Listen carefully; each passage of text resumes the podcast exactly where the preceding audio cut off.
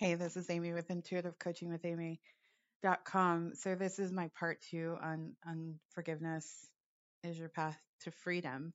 I wanted to give you an exercise.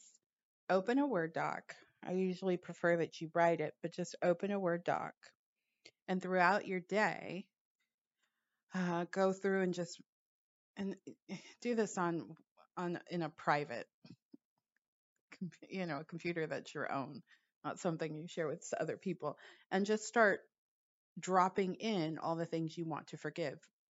Forgive yourself, forgive other people, forgive situations that didn't work in your favor or were messy. Just start writing it down. Say, I'm willing to forgive. I'm willing to forgive. And then at the end of your day, just hit delete.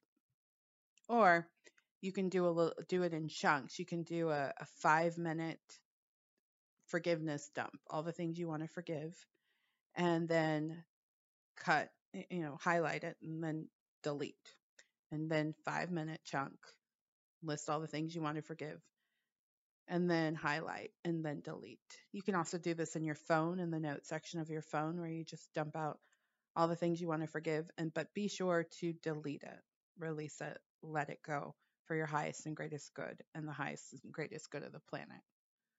All right, that's my part 2 on forgiveness to your path of, to freedom. If you are looking for a coach, I would love to support you. Information on my services can be found at intuitivecoachingwithamy.com. Look at the Elevate Intuitive Coaching Package and the Massive Result Intuitive Coaching Package. Thank you for listening. Take care of yourself.